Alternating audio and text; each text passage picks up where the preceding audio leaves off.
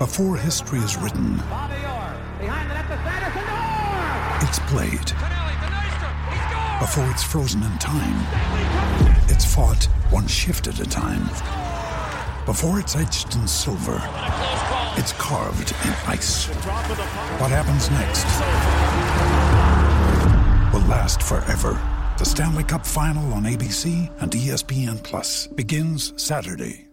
Defense, again, you're giving up quite a bit as well. What are you seeing from a defensive standpoint, the quality chances you're giving up, and, and why?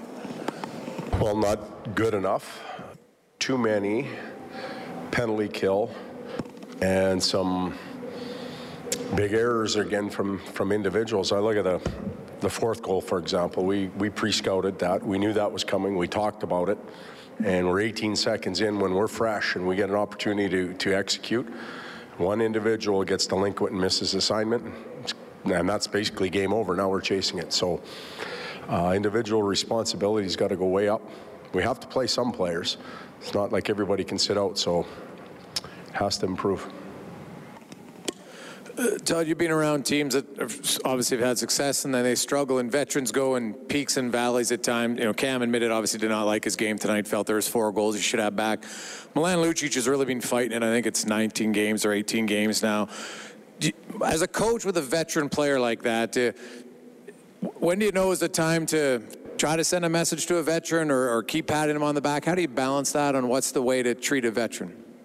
Well, you you have a lot of different things that you could be doing with that individual. We've tapped a lot of them, and uh, I'd like to talk about it as a whole rather than Milan because we have other guys too. Um, obviously, Milan's a focal point. He's been around for a long time, and and um, you know other things. But uh, we have other individuals that are very good players that are in dry spells as well. And um, you move them around on lines. You take power play time away from them. You take a little bit of ice time away from them. Um, you know, and then you've got to go back to the other side and you've got to try and encourage them. You've got to try and put them in situations where you feel like they'll get some confidence. And, um, you know, so it can vary from individual to individual. You can be stern.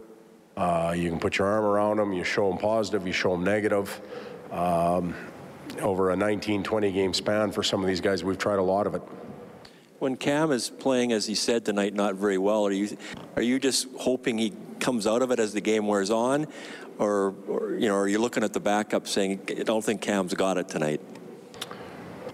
Or am I looking at the back? I'm not sure what you're in. Okay, I got to go to the backup to Al because it doesn't look like Cam's making enough saves tonight. Well, it's 3 3 going into the third. They score on a breakaway and they score on a penalty shot. You know, and Cam admittedly would like to have a couple of them back. But it's hard to yank your goaltender when it's 3 3. Um, the offense is coming, and the next two goals they get are on breakaways. One's a penalty shot, one's a, uh, one's a breakaway 18 seconds in. So you know, I, th- I think that uh, obviously we need a better night from the goaltender, but uh, that wasn't the case. My mind wasn't working that way. Todd, uh, he, he started the season injured and has kind of been playing catch up. Slepyshev has two goals in the last four games, and both of them actually really nice goals. Uh, are you starting to see signs from him that uh, you know maybe he's getting back to the player he was late last year? Yeah, I, I think he's, you know, he's he's stuck with it over the last little bit. He's been in the lineup a lot more. Um, looks a little more confident. Um, certainly, his game in Anaheim, I thought, was his best of the season. Uh, tonight was uh, a good night for him as well.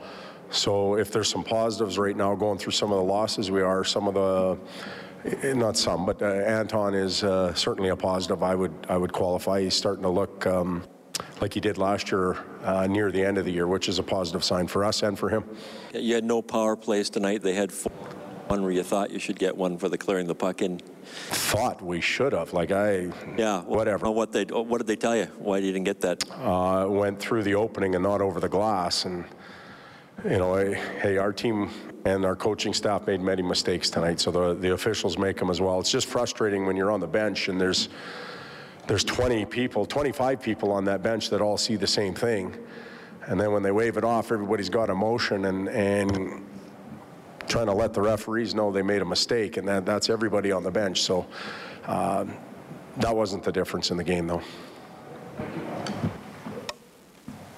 All right. That is Edmonton Oilers head